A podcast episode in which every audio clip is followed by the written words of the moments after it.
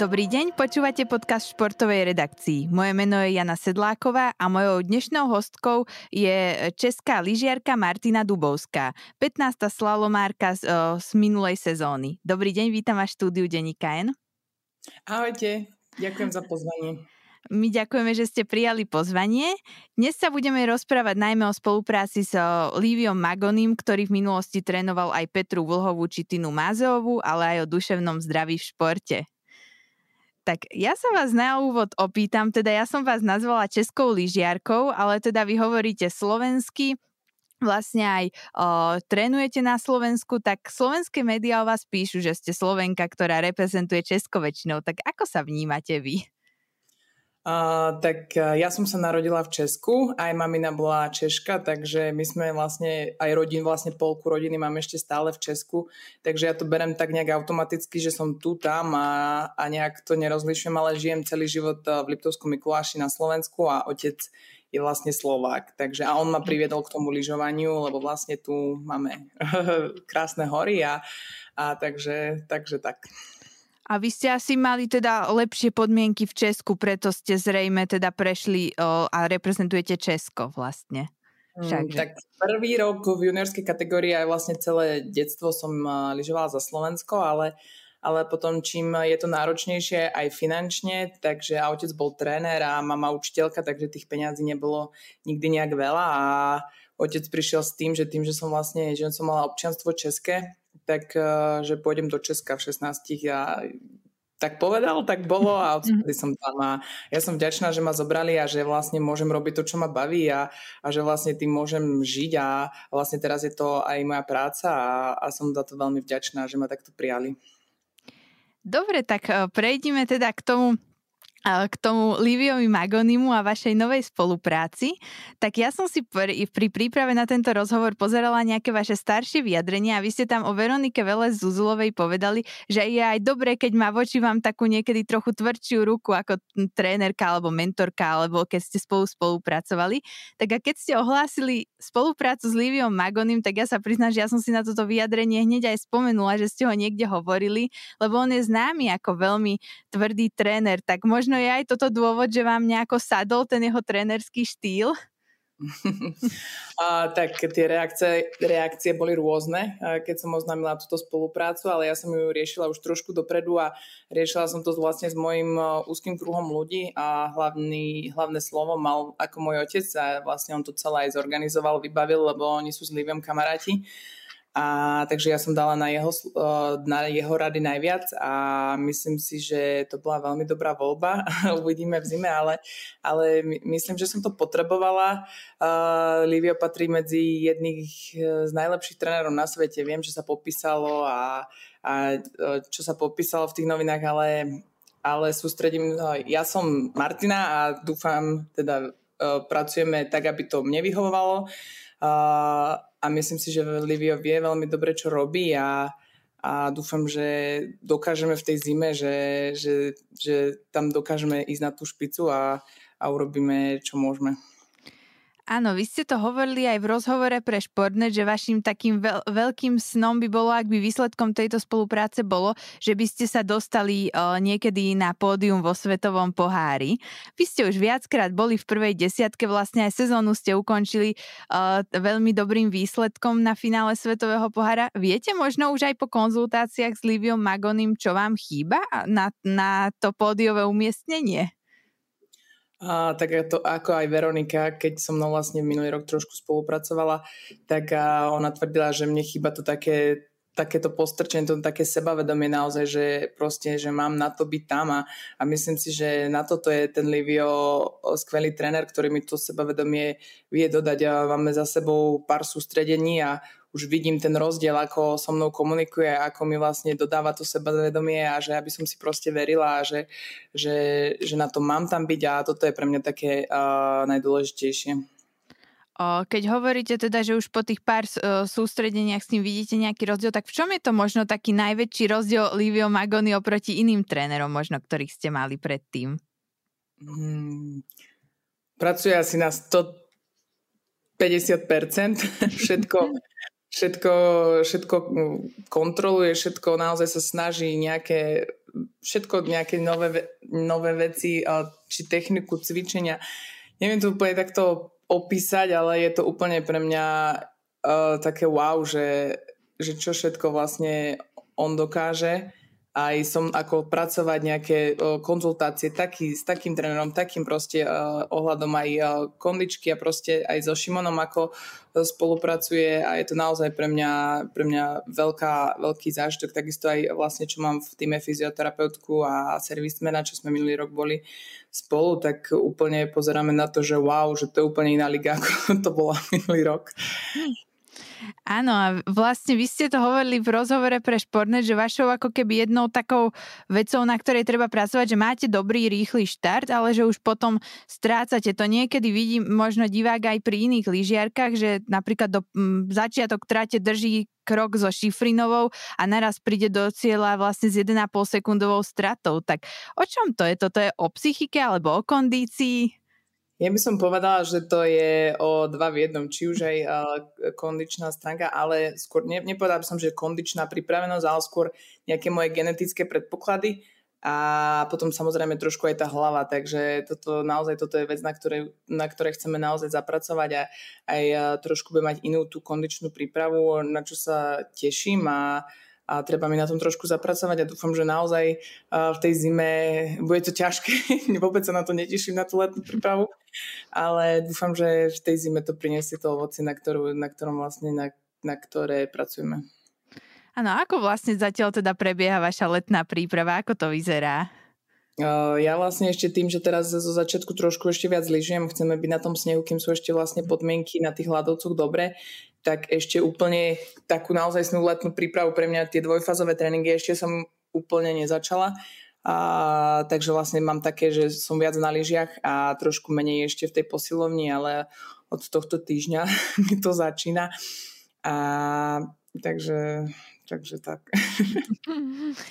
Áno a vlastne Livio Magoni teraz, e, vy ste teda slalomárka, vy uh, vlastne jazdíte slalom a teda Livio Magoni bude na tomto niečo, že meniť, že pôjdete občas aj obrovský slalom alebo ostávate čisto pri slalom? Lebo to, to mi popravde napadlo, keď, keď som videla o tej spolupráci, že, že toto je otázka, ktorú by som sa vás rada opýtala.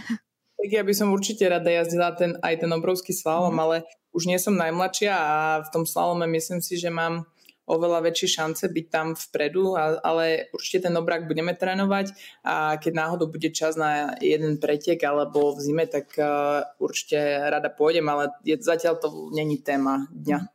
A čiže áno, že keď niekde budú preteky, že slalom, obrovský slalom, tak by ste napríklad išli asi aj aj, aj tak asi by sme... No, to... uvidíme, nechávame to otvorené, hey, zatiaľ prejdeme na ten slalom.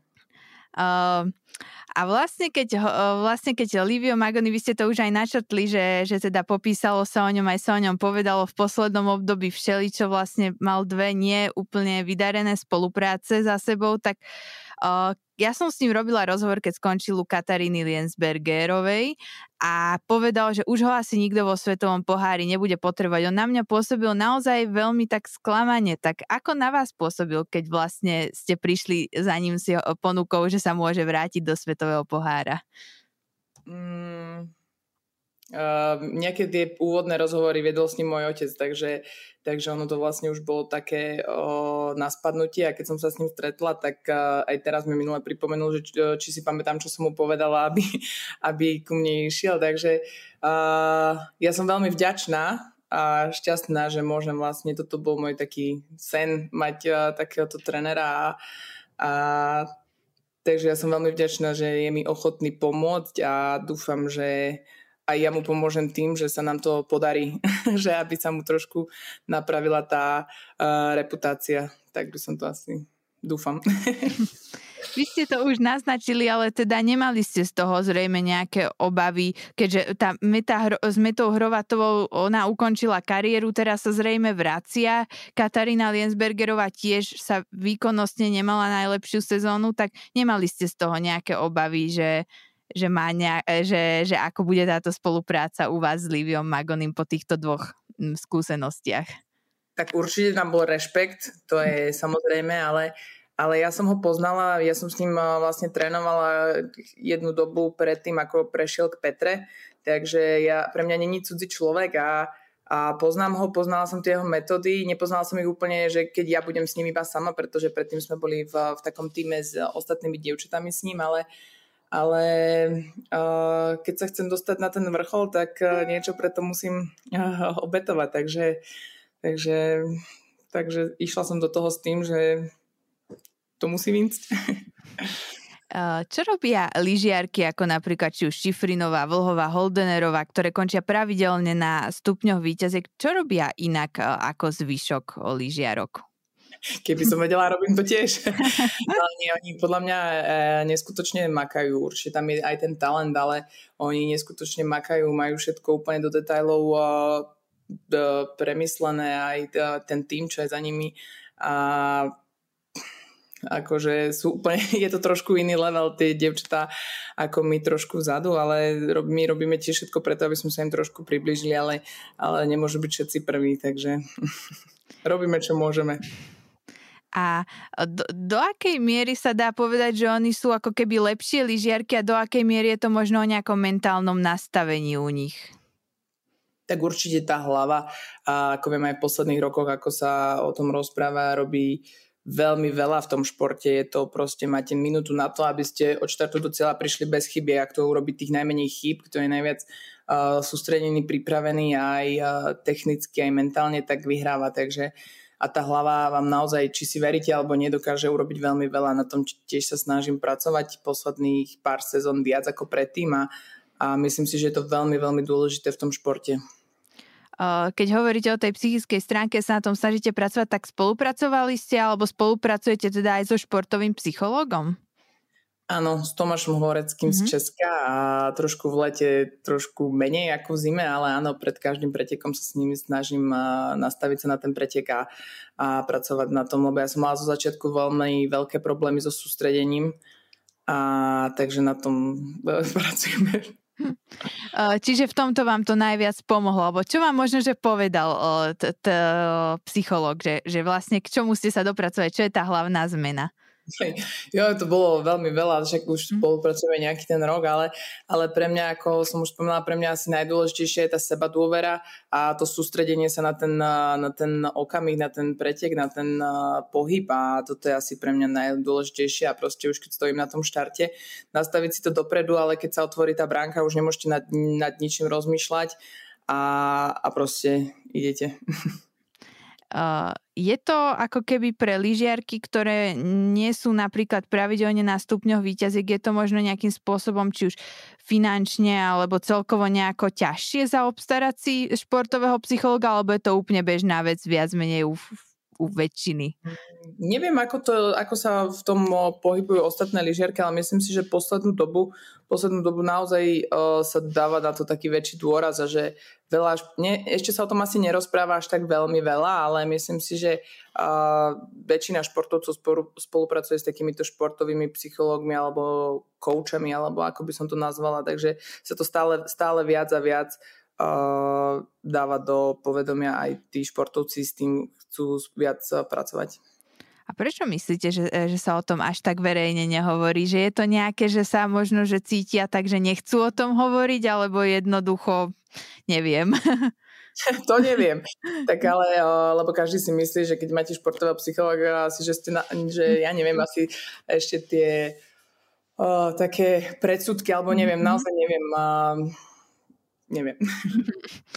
Áno, tým sme vlastne voľne prešli na tú druhú tému, ktorou je duševné zdravie. Vy ste robili reklamy na duševné zdravie a tam bola jedna taká scénka, kde ste ako keby na tlačovej konferencii a sú tam pri vás novinári a dostanete zrazu otázku, že že, e, že ako, sa, ako sa cítite. A vy ste tam tak dlho premýšľali, ste si všetko prehrávali v hlave. Tak ja chcem vedieť, ako toto máte vy naozaj ako osoba, že viete hovoriť o svojich pocitoch? Uh, viem hovoriť o svojich pocitoch s mojimi najbližšími ľuďmi, čo sú napríklad uh, kamarátky, a či som šťastná, či som smutná, viem hovoriť, ale väčšinou pred takými akože cudzími väčšinou alebo na verejnosti uh, nerada o tom rozprávam, alebo že to tak vlastne trošku aj zakrývam, by som povedala, že že, že niečo není nejak úplne v poriadku, ale zase nebudem to každému vešať na nos. Takže s tým úzkým kruhom ľudí áno, nemám s tým problém. Mám takú jednu veľmi blízku kamarátku, ktorá vlastne vždy jej zavolám so všetkým a, a to, to je taká tiež moja mentálna podpora. A dostali ste niekedy nejakú novinárskú otázku, na ktorú vám bolo nepríjemné odpovedať? Tak uh, Určite áno, ale snažím sa to vždycky tak nejak, e, keď tak zahrať také nejaké diplomatické odpovede, keď na to úplne, že nechcem odpovedať, ale snažím sa aj byť tak otvorená a, a, a rozprávať tak naozaj, ja si vždycky hovorím, že by som trošku mala mať filter v tej hlave, lebo väčšinou mi to vyjde uh, tak naozaj ako to myslím a, a, ale snažím sa trošku byť taká diplomatickejšia. A dostávate možno niekedy od fanúšikov na sociálne siete nejakú nie veľmi také príjemné správy? Viem, že veľa športovcov s týmto má dnes problémy. Ja sa to snažím moc nečítať, ale viem, že teraz vlastne, keď som oznámila tú spoluprácu s tým Liviom, tak veľa komentárov bolo aj takých asi nie dobrých, čo mi iba vlastne kamarátky poslali, ale, ale ja som to nejak neriešila, že, že si to budem čítať, alebo každý, nech má každý svoj názor a ja si stojím za svojím a, a, a takže tak. Čiže nikdy ste neuvažovali na, nad tým, že napríklad o, musíte si z, zablokovať, aby vám nikto nemohol nič písať, alebo prípadne v extrémnom prípade aj zrušiť sociálne siete, nad tým ste asi neuvažovali? Vlastne nie, ale raz sa mi stalo, že vlastne taký presne taký blázon, proste mi tam písal úplne také úplne hejty, ale furt mi to tam skakalo, vrajím, tak toto nie, tak som to, hm. tak som to zablokovala, ale, ale inak, uh, inak uh, ja musím povedať za klopaci, že ja mám uh, naozaj tí ľudia, čo mi píšu, tak sú veľmi milí a vyjadrujú mi takú podporu, za čo som veľmi vďačná, takže že je to také pekné, také tak. podporujúce. Tak to je výborné, lebo naozaj ja som sa vás na toto pýtala aj preto, že napríklad viem, že biatlonistka Paulina Fialková povedala, že musela si úplne zablokovať komentáre, lebo že to, čo jej niekedy písali ľudia, že bolo strašné. Tak preto som sa presne pýtala, že ako máte vy skúsenosť.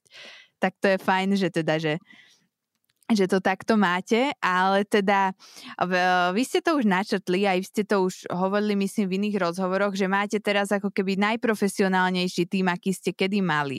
A ja som čítala naopak taký váš starší rozhovor, kde ste hovorili, že váš tréner bol zároveň aj vašim kuchárom, servismenom.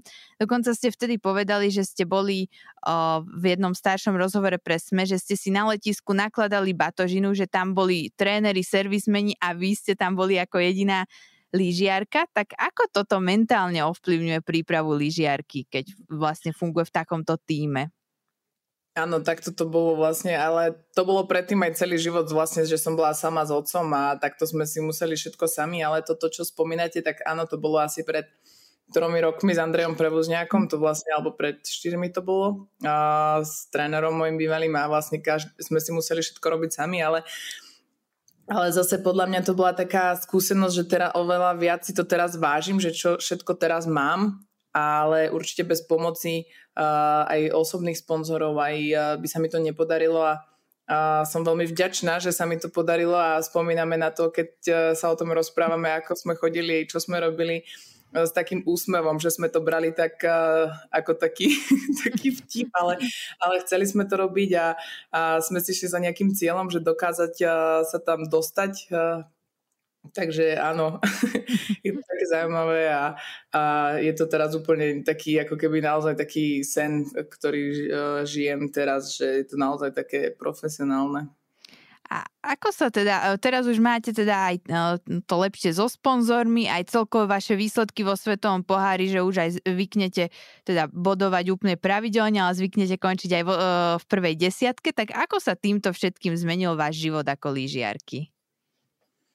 Mm, ako sa zmenil? Akože... uh, vždycky, ak som, keď sa ma niekto spýtal, že čo chcem robiť, keď som bola mladšia, tak budem lyžovať. A nikto nechápal, že lyžovať, čo, prečo, ako, že, ako sa budem živiť a tak. Takže takto by som povedala, že je to moja práca, ktorou sa dokážem uživiť, baví ma to a vlastne aj minulé som kamarátka hovorila, že vlastne tie tréningy áno, nie sú ľahké, niekedy sú hrozné, že by som najradšej to nerobila, ale vlastne je to niečo, čo ma strašne baví a dokáže ma to ešte aj uživiť, takže to vlastne úplne, toto sa zmenilo. Predtým sa do toho tie financie iba dávali všetci naokolo, rodina mi pomáhala úplne najviac, ako sa dalo, všetko sa sypalo v podstate do mňa a, a vlastne aj otec e, veľa obetoval, mama a, a teraz konečne prichádza to, že, že, sa, že som tam a dokážem, e, dokážeme, dokážem tak žiť takto. Toto sa asi zmenilo v tých nejakých posledných možno troch rokoch, odkedy ste tak pravidelne už aj v, aj v prvej desiatke zvyknete končiť aj tak, čiže asi to bol taký zlomový no, moment tohto, že? To bolo, to bolo také prežívanie, no ale stále som verila, že sa tam nejakým spôsobom dostanem a, a, a som veľmi šťastná a vďačná a hrdá na seba, že sa mi to podarilo, ale vďaka tým ľuďom okolo seba, čo, čo mi tam pomohli samozrejme. Uh, vy ste, e, prejdem trošku na inú tému, ale vy ste na sociálne siete napísali takú zaujímavú vec, že ste boli na takom ajurvedskom pobyte, kde ste veľmi intenzívne premýšľali nad svojimi myšlienkami a že to bolo možno aj svojím spôsobom ťažké, že, že byť tak sama so sebou a premýšľať. Tak skúste nám povedať, že v čom je to ťažké byť sama so svojimi myšlienkami? Uh, tak uh, vlastne, uh, keď uh, mamina zomrela pred tým 2,5 rokom asi, tak uh, to bolo také veľmi hektické a myslím si, že ja som sa vtedy úplne nezastavila a, a snažila som sa to nejak prežiť a išla som vlastne, pokračovala som bez takého zastavenia a myslím si, že teraz po nejakých tých rokoch mi trošku dochádza, že potrebujem sa trošku si vyriešiť aj v hlave nejaké veci a, a už som o tom rozprávala dlhšie, lebo som mala nejaké zdravotné problémy, že by som toto vyskúšala a, a teda každý mi hovoril, že to není úplne pre mňa, ale, ale ja keď si niečo zoberiem do hlavy, tak uh, idem. A teda som tam šla, išla som tam sama a bolo to naozaj pre mňa taký, že wow, že čo teraz? A proste bolo to naozaj, není to sranda byť sám so sebou a, a proste naozaj aj oddychovať a nič nerobiť a trošku sa ukludniť, pretože ja strašne žijem, tak by som povedala tak hekticky, že furt niekde, ja to volám tak na úteku alebo v taške proste, že furt sa musím niekde presúvať a tam zrazu som, ja som asi, ne, nepamätám, kedy som bola vlastne, ja som tam bola 12 alebo 13 dní na jednom mieste, v jednom rezorte, proste, že tak to bolo pre mňa také ťažké, tie prvé dni to bolo naozaj, že fú, ale potom som tam našla kamarátky a už to bolo lepšie. Hm. A ako to tam je, že vlastne môžete tam mať aj telefón, alebo to sa snažíte nepoužívať o, takto, že byť mimo nejakého ostatného no, sveta? Mala som tam veľa knižiek, to bolo základ, že som si chcela čítať a ale ten telefon, to bola moja záchrana, bez telefónu by to bolo asi veľmi ťažké. Mm-hmm. A, a ešte ďalšia vec, že tam vlastne aj tá strava je taká špeciálna, a ja som bola stále hladná. Ja som zvyknutá stále veľa jesť a vlastne ja som bola hladná sama. Hm. Takže to bolo dosť také... Uh, ale skúsenosť ako skúsenosť to hodnotím ako dobrú a určite mi to v nejakých veciach pomohlo, ale a trošku som ešte mala od toho väčšie očakávania, ale, ale nelutujem to, že ona bola, ale bolo to pre mňa náročné. Aké knihy ste možno čítali, keď hovoríte, že ste si zobrali so sebou veľa knížiek? Mala som tam nejaké romány, ale mala som tam aj niečo v takom prítomnom okamihu. Tá, to bola mm. také ťažké načítanie a ešte uh, krv a ropa v Saudskej Arabii, takže taký mix. uh, a dá sa vôbec pri tom nabitom lyžiarskom programe myslieť aj na to duševné zdravie, byť sama so sebou napríklad si aj čítať knihy počas tej sezóny? Uh, pre mňa, ja milujem čítať knihy, ja, ale neviem sa presne, doma sa neviem tak naozaj, lebo doma mám tých veľa podnetov, či uh, telku, kamošov, že neviem sa tak doma ukludniť, že a teraz idem pol hodinu čítať, ale uh, pred spaním väčšinou si trošku prečítam knižku a, a väčšinou keď cestujem uh, v lietadle alebo po letiskách, vtedy to je taký môj mňa, najväčší uh, relax, ale alebo si pozriem nejaký seriál večer, to je pre mňa taký úplne, že tak vtedy sa tak vypnem mentálne. fyzicky. A teraz, keď ste vlastne počas tej prípravy, tak uh, my aj keď sme dohadovali tento rozhovor, tak vy ste viackrát hovorili, že, že niekam idete, že prípravu a tak, tak koľko takto počas prípravy vlastne trávite eh, času doma tak súvisle za sebou? No teraz ešte to mám také rozlietané, ale júl, august budem okrem nejakého, nejakých 5-6 dní doma uh, hm. sa venovať tej kondičnej príprave a zase potom od toho septembra budeme zase viac na lyžiach. Takže to leto, to leto som celkom doma a vlastne tú kondičku aj tréner chce, aby som vlastne bola na jednom mieste a trénovala a bola v kľude. Takže v lete som doma.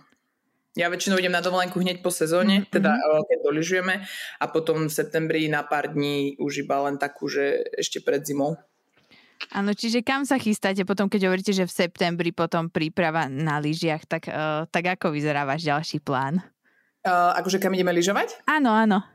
V lete budeme vlastne teraz júl, august, september budeme v hale v Litve, vždycky 4 4 dní do mesiaca a potom v septembri od polky septembra do konca oktobra s takými nejakými uh, pauzami budeme na Hintertuxe a potom vlastne už za, pôjdeme do Levy a už to začína. A čo hovoríte možno na tento vlastne nový lyžiarsky kalendár, keď sme napríklad videli, že tam po dlhých rokoch vypadol záhreb, tak prekvapilo vás to?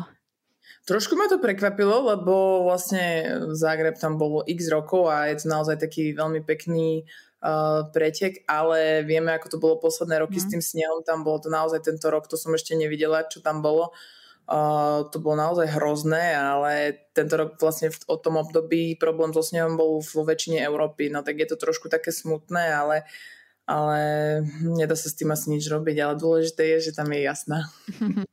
áno, áno, budú tam preteky na Slovensku, takže aj slovenskí diváci sa na vás môžu tešiť, že sa prídu pozrieť.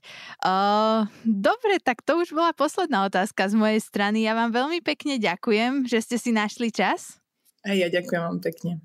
Hostkou tohto podcastu bola lyžiarka Martina Dubovská. Moje meno je Jana Sedláková a teším sa do počutia na budúce.